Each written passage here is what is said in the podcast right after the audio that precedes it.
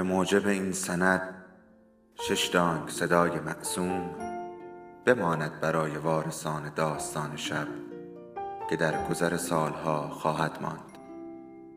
ارادتمند داستان شب.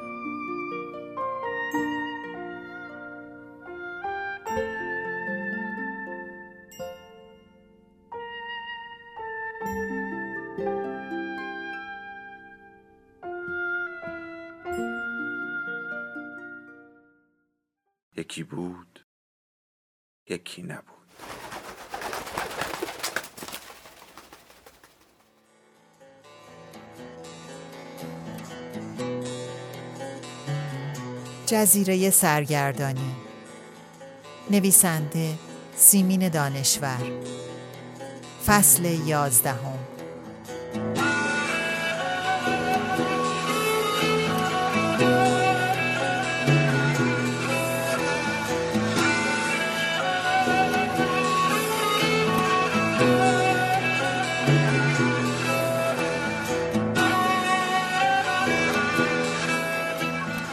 بیژن کت و شلوار مخمل سیاه پوشیده بود و کراوات خالخال سیاه و سفید زده بود. انگار پودر هم زده بود. هستی بلوز بنفش سیر و باز و مات و براقی تنگ کرده بود. عیدی مادرش را پودر هم نزده بود. خانه موری خانه ای بود که یکی از مهندسان وطنی به سبک لوکوربوزیه ساخته بود. تالار از دود سیگار مه گرفته می نمود. بوی عطرهای جور و جور با بوی تریاک و بوهایی که هستی نمی شناخت به هم آمیخته بود. هستی مادرش را دید که با موری می رخصد.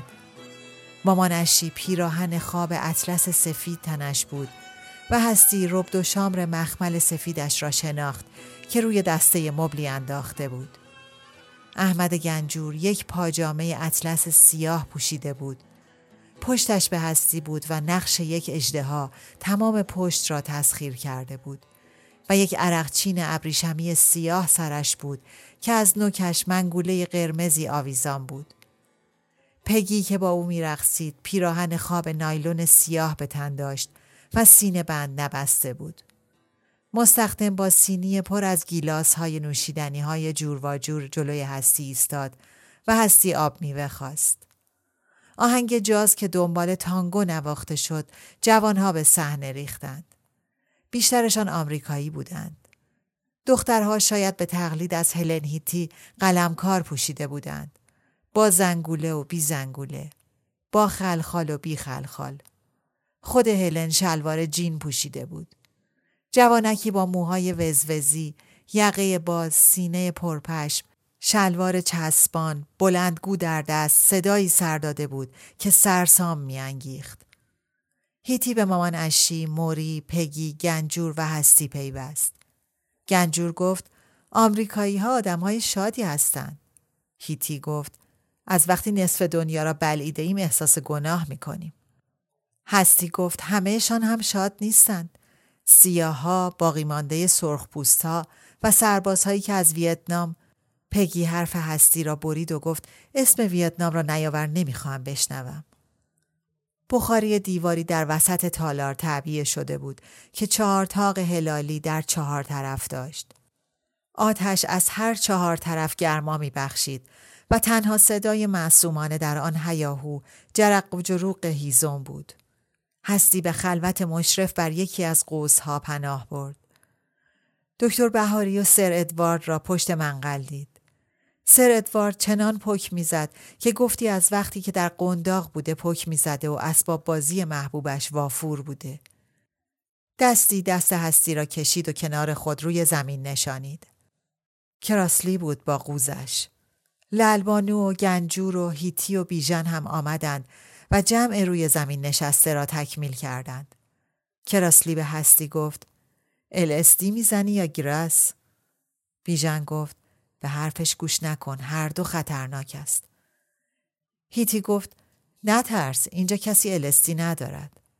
هستی پرسید الستی چی هست؟ بیژن گفت من یک بار زدم.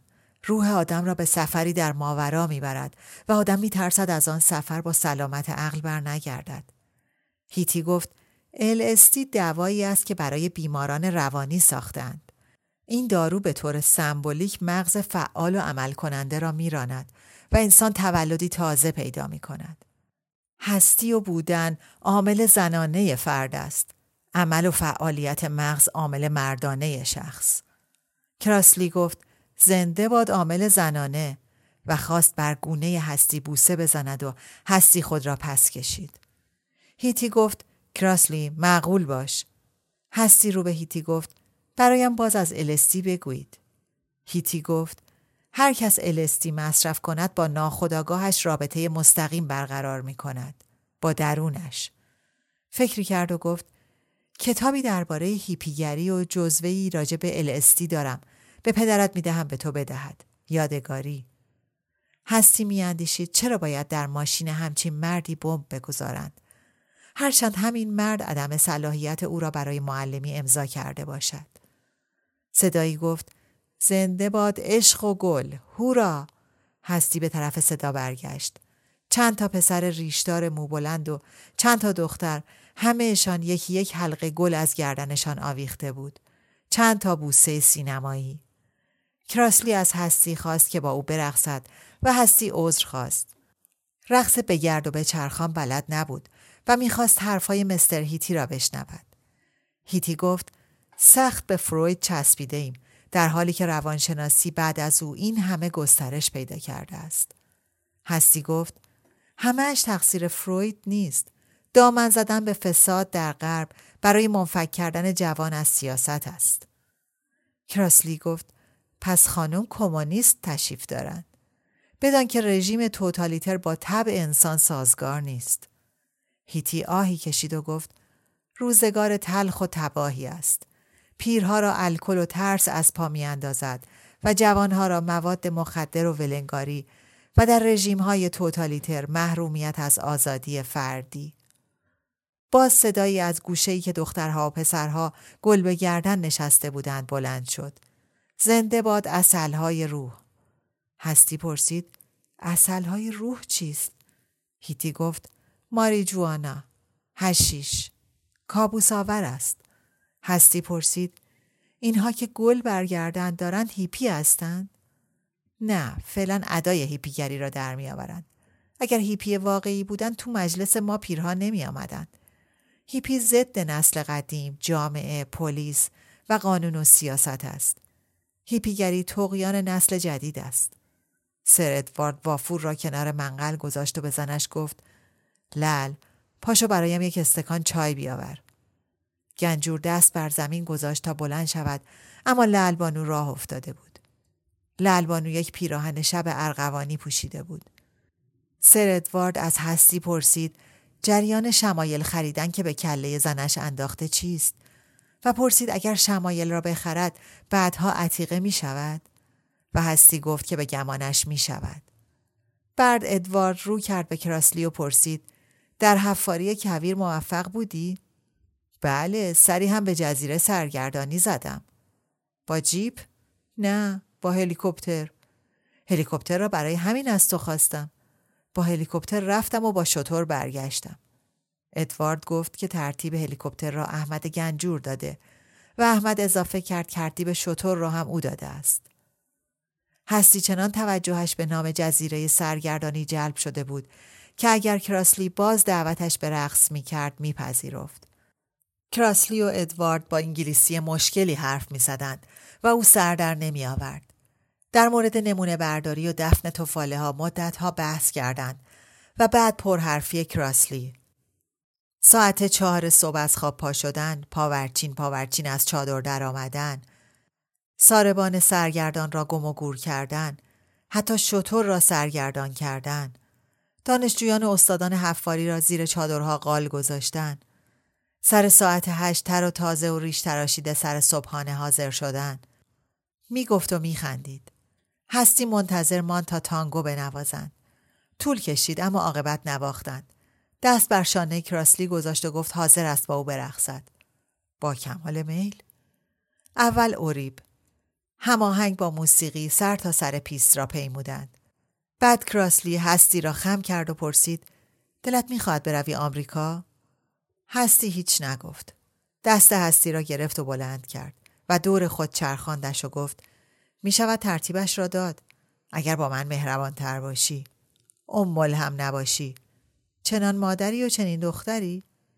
هستی برای آنکه حرفی زده باشد پرسید مستر کراسلی در آمریکا هم پیجاما پارتی می دهند؟ بعضی از بازیگران سینما آخرش هستی توانست موضوع صحبت را به جزیره سرگردانی بکشاند. جزیره است که دورش را دریاچه نمک احاطه کرده است. در جزیره به دام میافتی. قطعات نمک با طول 20 اینچ و عرض 15 اینچ حتی بیشتر بعضی جاها خیلی کمتر دورت را گرفته. روز که هوا گرم است امکان پا گذاشتن روی آنها نیست. در لجن و نمک فرو می روی. اما اواخر شب قطعات نمک یخ می زند. من با شطور از جزیره بیرون آمدم. تعجب است اسم ساربان هم ساربان سرگردان بود. اسم کوه مقابل هم کوه سرگردان بود. هستی لبهایش می لرزید. پرسید وقتی قطعات نمکی یخ می زدند خود آدم نمی تواند از جزیره در بیاید؟ نه تا کور راه کویری فاصله زیادی است. هستی را دور خود چرخاند و گفت می‌خواهم به اف بی آی عضو می‌خوام به ساواک پیشنهاد بکنم زندانیان سیاسی را که مقر نمیآیند ببرد آنجا رها کند. لرزش از لبهای هستی به تمام بدنش سرایت کرد. با چه کسی داشت میرقصید؟ نمی‌توانست قدم از قدم بردارد. سرش گیج رفت. کاش آن روز با سلیم آنقدر بد تا نکرده بود. کاش وقتی گفته بود برویم محضر عقد کنیم رفته بود. اما نمی‌شد پس از یک شیون تاریخی عقد کرد. چرا سلیم حالیش نبود؟ این آهنگ تانگو چرا تمام نمی‌شد؟ در دل گفت تو حتما عضو سیاه هستی. تو از زنده مانده های جنگ ویتنام هستی که برای پاداش تو را به ماورا و بهار فرستادند. همه تان عشق ماورا و بهرید. کراسلی گفت خسته شدی؟ نه هوای اتاق سنگین از سرم گیج رفت. من هم مستم هم گرس زدم. اما می توانم تا صبح با تو برقصم. کراسلی هستی را به ایوان راهنمایی کرد و روی صندلی نشاندش. خودش هم کنارش نشست گفت تو شکننده ای آسیب پذیری کوهنوردی کن یوگا کار کن. و چون هستی هیچ نگفت افسود خانم هیتی نقاشیت را که روی تخم مرغ کشیده بودی نشانم داد. هلن هم گفت تو شاعر خوبی هستی. هستی پرسید چرا خانم هیتی نیامده؟ او به دلایلی مدتی از پا از خانه بیرون نمی‌گذارد. عقیده دارد مردم ایران وحشی هستند. دست هستی را در دست گرفت و گفت اگر یوگا کار بکنی دوام میآوری و اگر نباید به مواد مخدر پناه ببری. آن وقت نابود می‌شوی. هستی دستش را از دست کراسلی بیرون کشید و گفت شما بروید. حالم که بهتر شد من هم میآیم. هستی به آب زلال استخر چشم دوخت. فکر می‌کرد همین مردم وحشی ایران که بمب در ماشین می‌گذارند در آخرین فرصت دلشان به رحم میآید اما تو توها که متمدن هستید زندانیان سیاسی را به جزیره سرگردانی حواله می دهید. یقین داشت که جزیره سرگردانی ربطی به سرنوشت خودش دارد. مگر همین الان امشب و همه شبها در متن جزیره سرگردانی زندگی نمی کرد. مگر هیتی نگفته بود که هستی و بودن عامل زنانه آدم است. مگر اسم او هستی نبود. مگر نزدیکترین قوم و خیش زمین هستی نبود. بعدها که او و مراد را در جزیره سرگردانی رها کردند با هلیکوپتر و چشمهای بسته چشم هر دو را که باز کردند جزیره را شناخت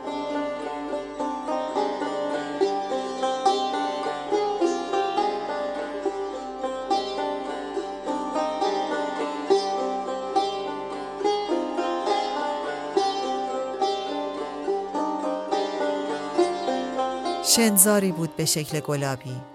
جمجمه های مرده در کنار هم و دور از هم. مار مارمولک سوسک سوسک سوسک. هستی چشمهایش را بست. به نظرش آمد که یک زن سیاه پوش به طرفش می آید و کیسه ای در دستش است. کیسه را بر سر هستی کشید و سوسک ها سر و گردنش را در هیته خود گرفتند. دستی به شانهاش خورد. کراسلی بود. یک لیوان پر به دست هستی داد و گفت بنوش آب آناناس است. و باز گرفت نشست و گفت برو آمریکا اینجا توفاله می‌شوی هستی پرسید مستر کراسلی شما هم یوگا کار می‌کنید قطعا روزی دو بار. آخه من باستان شناس هستم. و دل هستی ندا در داد که تو شکارچی انسان ها هستی. برای تحمل کردن شکار انسان ها یوگا کار می‌کنی برای تحمل شکار کردن تمدن های قدیم. سفره رنگین هستی را در انتخاب غذا گیج کرده بود. سس قارچدار روی بیفتک خلال بادام و پسته روی خورشت کاری فسنجان غذاهای چینی کدامشان. به مادرش نگاه کرد. بشقابی پر کرده بود و به سمت موری می‌رفت. وقتی بدون بشقاب سر سفره برمیگشت طوری میخرامید که انگار مدلی بود که لباس خواب به نمایش گذاشته برای خودش سالاد برداشت هستی پرسید مادر از کی رژیم گرفته ای؟ چند روزی می شود. دکتر بهاری تجویز کرده. موری هم گفته باید خودم را لاغر کنم. هستی گفت رژیمت را بگیر اما انقدر دوروبر مردان خان نگرد. نگاه هستی نگاه مامان اشی را ردیابی کرد و متوجه شد که مردان چشمکی زد و کف دست خودش را بوسید و کف دست را به طرف مامان اشی گرفت و بوسه را به او فوت کرد. مامان اشی راه افتاد. هستی بشقاب پر از انواع غذاهای به عمرش نچشیده را کنار میز گذاشت و دنبال مادر رفت. در نیمه راه بیژن بازویش را گرفت و پرسید تو دیگر کجا می روی؟ هستی گفت نمی بینی که مادرم دیوانه شده؟ بیژن گفت خب مست است. گنجور هم به جمع پیوست. هستی در دل می گفت کاش کیسه پر از سوسک را از زن سیاه پوش گرفته بودم و سر هر سهشان خالی می کردم. گنجور گفت مردان جان مهمانی خوبی داده ای. مامانشی اظهار عقیده کرد که مهمانی های موری هیچ وقت کم و کسری نداشته. و موری گفت من بگردم دور آدم های با معرفت. هستی صدای احمد گنجور را شنید که پرسید هستی جان سر ادوارد می‌خواهد به کمک تو عتیقه بخرد. موری خندید و گفت خود سر ادوارد جز عتیقه ها است. کاری هم نمی‌تواند صورت بدهد. عصر که به خانه میآید می‌گیرد میخوابد. باید خانه تاریک باشد و سر صدا هم نباشد. مامان اشی پرسید لل چه می کند؟ می رود مسجد. بعد از شام پگی مهمانها را دور تا دور تالار نشاند و توضیح داد اول ایرانی ها نمایش می دهند و بعد آمریکایی ها. نمایش ایرانی ها به زبان فارسی است. یک کلمه مرکب انتخاب می کنند. در پرده اول جز اول کلمه و در پرده دوم جز دوم و در پرده سوم تمام کلمه. مثلا کلمه نوروز در پرده اول نو در پرده دوم روز در پرده سوم تمام کلمه نوروز. دکتر بهاری که لنگی به کمر بسته بود و لنگی بر روی شانه هایش انداخته بود وسط تالار آمد. موری و احمد با بخچه وارد حمام خیالی شدند و غیر از زیر شلواری هایشان پوشش های دیگرشان را درآوردند. موری دست به گوشهایش گذاشت و ادای زیر آب رفتن در خزینه را درآورد. وانمود کرد که آب را در دهان می کند و در خزینه توف می کند. دکتر بهاری جلوی موری نشست و ادای کیسه کشیدن را درآورد. پای موری را روی زانو گذاشت و سنگ پا کشید و ناگهان داد زد سوم سوم در پرده دوم دکتر بهاری و احمد نقش دهقان را بازی می کردند که دانه می کاشتند و جین می کردند. موری در نقش ارباب صرفه کرد و دو تا رعیت سلام و تعظیم کردند. موری پرسید زبرجد کجاست؟ دکتر بهاری گفت قربان بچه از شکم روش دارد نیامده. ارباب گفت بروید بیاریدش. دکتر بهاری گفت قربانت کردم مگر اصلاحات ارزی نشده مگر رژیم ارباب و رعیتی ملغا نشده گنجور زبرجد را کشان کشان آورد ارباب دستور داد زبرجد را فلک بکنند زبرجد پاهایش را بالا گرفت و رعیت های اول و دوم سر چوب فلک خیالی را گرفتند و ارباب با چوب هیزم به پای زبرجد می‌زد و می‌گفت در ده من از این غلط ها زبرجد می‌گفت نامرد یواش بزن. و گنجور می‌گفت راست می‌گوید. هستی از خودش می‌پرسید مقصودش کلمه نامرد است؟ پرده سوم مامان اشی با سرخاب و ماتیک تند و عینک سیاه و با همان پیراهن خواب اطلس سفید به صحنه آمد. و خواست با هماهنگی تبل بابا کرم برقصد که عملی نبود. پس اتوار ریخت. احمد و مری دنبالش کردند. مری پرسید آی خانم کجا میری؟ منو با خود می‌بری؟ و او را دعوت به شام و بستنی کرد. و مامان اشی رضایت داد با او یک سیگار بکشد. موری و اشرت عین بازیگران آمریکایی همدیگر را در آغوش گرفتند و بوسیدند. گنجور با موری دست به یقه شد. یک سیلی دو تا لگد. موری داد زد. سر یک لگوری احمد روی زمین نشست و های های گریه کرد. کلاه چینی را از سر برداشت و پرت کرد وسط صحنه و داد زد. من قرم ساق من مادر به خطا من قانون بازی را به هم می‌زنم. کلمه آخر را نمی‌گویم. هرچند حق توست ای زن. لالبانو گفت. بسیار واضح است که کلمه مورد نظر چیست. اما خجالت می‌کشم به زبان بیاورم. بیژن از ته سالن گفت. هستی و دیگران فکر می‌کردند که اشکها و دشنامهای احمد جز بازی است. اما بازی که تمام شده بود برای بیژن هم دست زده بودند. مامان اشی و مردان خان هم صحنه را ترک کرده بودند. اما احمد گنجور همچنان نشسته بود و میگریست. چرا بیژن به دادش نمی رسید؟ تازه پدرش مست کرده باشد. هستی برای اولین بار دلش برای شوهر مادرش سوخت. دستش را گرفت و از زمین بلندش کرد. گنجور مثل یک بره سر به راه با هستی به ایوان رفت. هستی روی صندلی نشاندش و منتظر شد تا مرد گنده بگرید. گفت آقای گنجور آب به صورتتان بزنید. مثل یک بچه گنجور را برد تا صورتش را بشوید. روی صندلی حسیری کنار استخر نشستند. احمد خان گریه را به مستی بهانه کردم. و افسود که پدرش غروب ها در جام زیر سماور عرق میریخته و میخورده و این شعر را میخوانده. پرسید این شعر را کی گفته؟ عارف گنجور به سرش زد و گفت می‌گویی چی کار کنم؟ کلاه قرمساقی سر بگذارم؟ نگذارید مادرم مشروب بخورد. خودتان هم کمتر بخورید.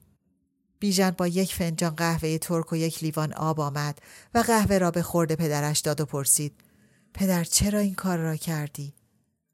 آخر بوسهشان به خرخرم رسیده. تو هم همینطور پسیتا را میبوسی پس بی حساب و رفت.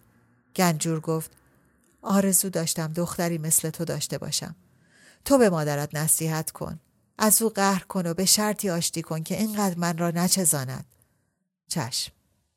گنجور گفت تو تنها می‌فهمی. بیژن هم می‌فهمد. اما دارم بیژن را هم جایی میفرستم که یا جنی بشود یا مثل خود خاک بر سرم. مثل دوروبری هایم. تو میگی چه کنم؟ استعفا بدهید. با این خرج کمر شکن چه کاری از من ساخته است؟ حمالی؟ عملگی؟ گاراژ؟ با بیژن گاراژ را وسعت بدهید. یادش به گفته تورانجان افتاد و در دل گفت آن وقت می‌شوید گنجلی گاراژدار راست راستکی. صدایی از تالار به گوش رسید که هستی را می‌خواند.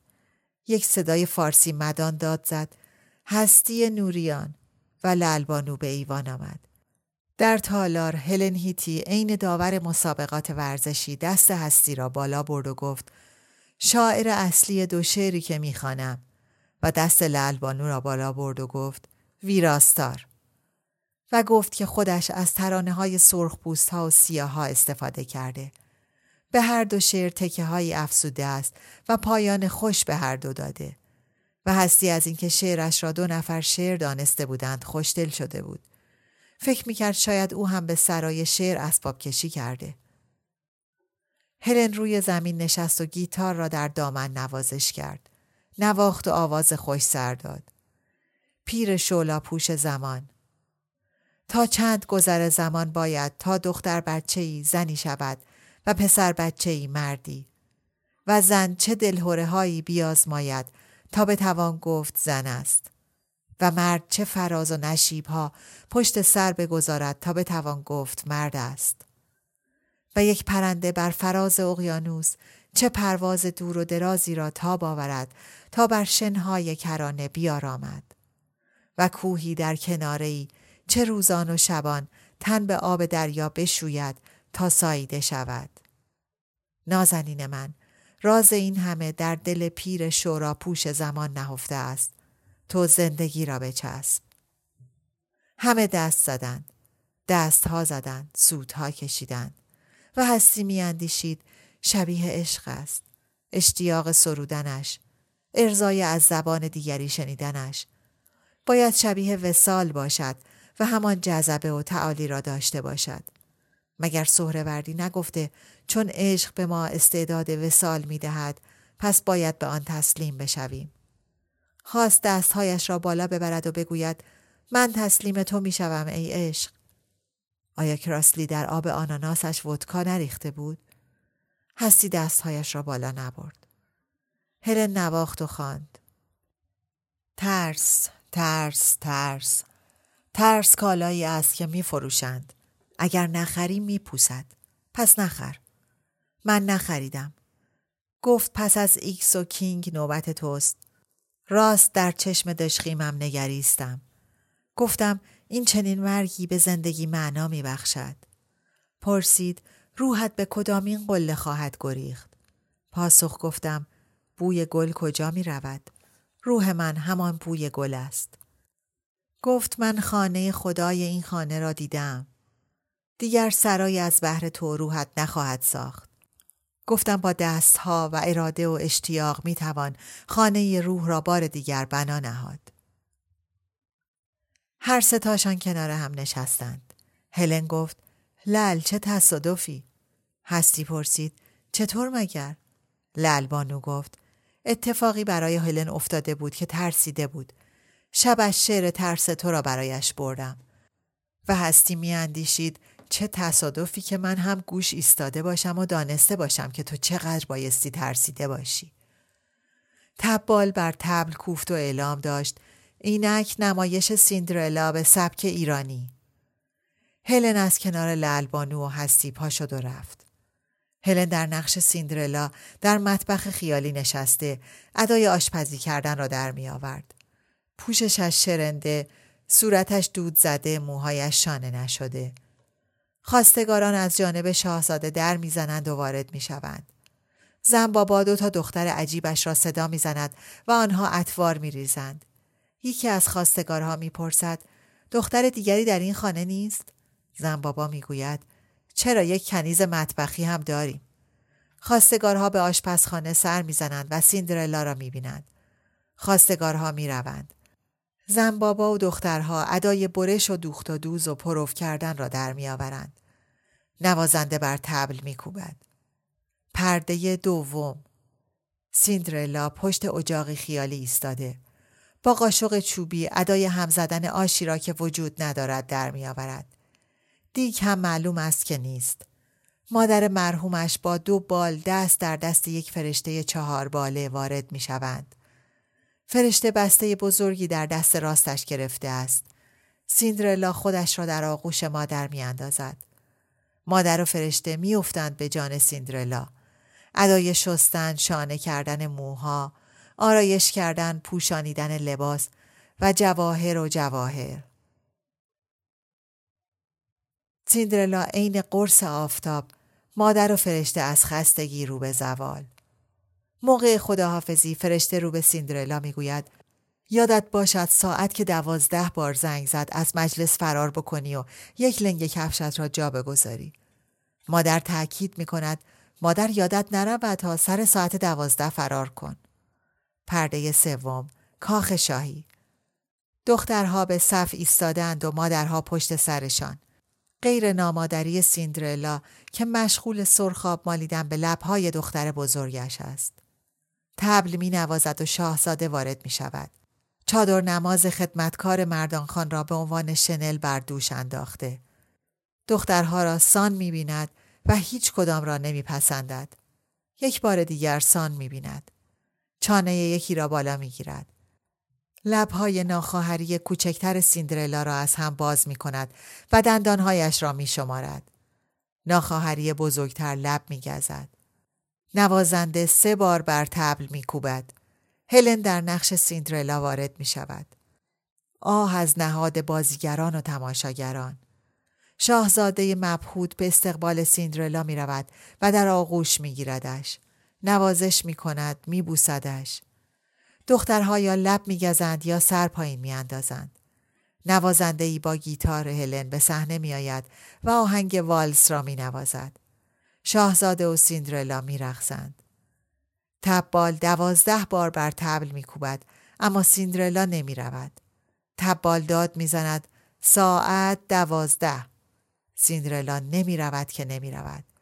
چراغ یک لحظه خاموش می شود و وقتی روشن می شود سیندرلا همان کنیز مطبخی است که بود. شاهزاده قش می کند و می افتد.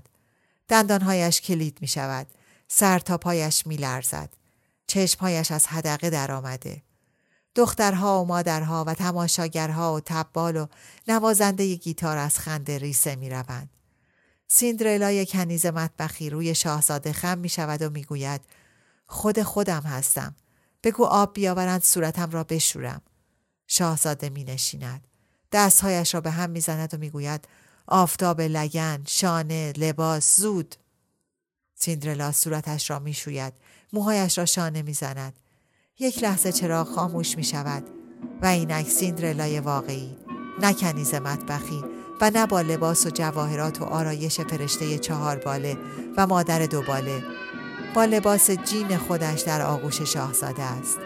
دخترها و مادرها و تماشاگران با صدای تبل دست می‌زنند و می‌خوانند. مبارک مبارک عروسیتان مبارک. توفان در دریا و می کرد بیدادی در کشتی ها می کرد دست ناخدا بر آسمان. هراسان خدا خدا می کرد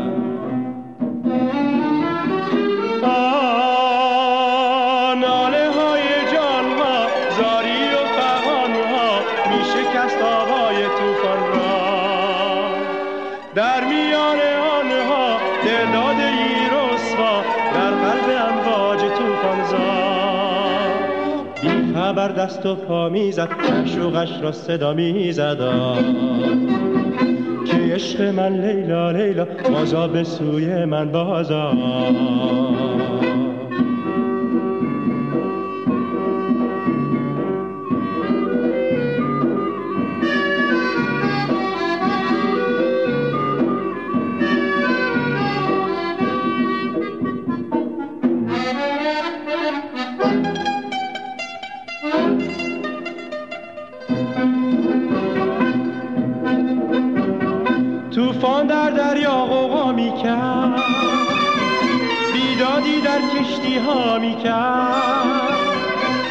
دست ناخدا بر آسمان. هراسان خدا خدا می کرد.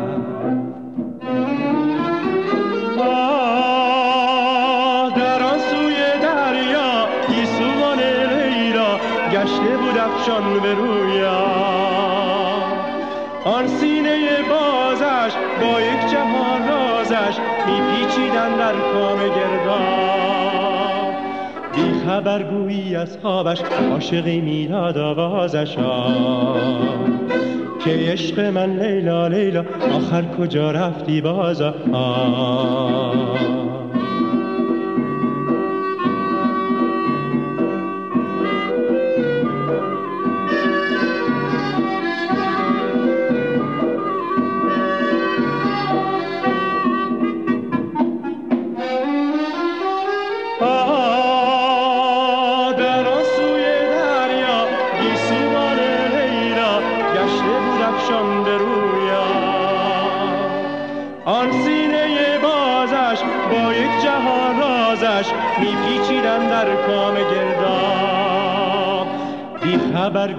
از خوابش عاشقی می‌داد آوازش که عشق من لیلا لیلا آخر کجا رفتی بازا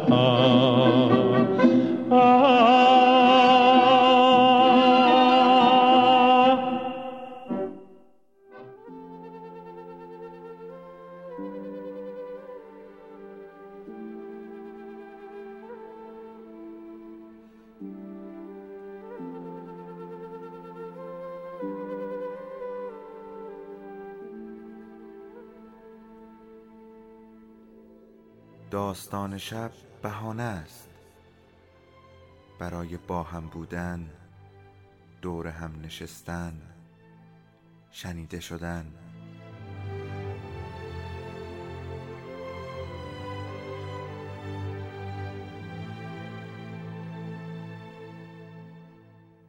صدای افسانه ها رو میشنویم.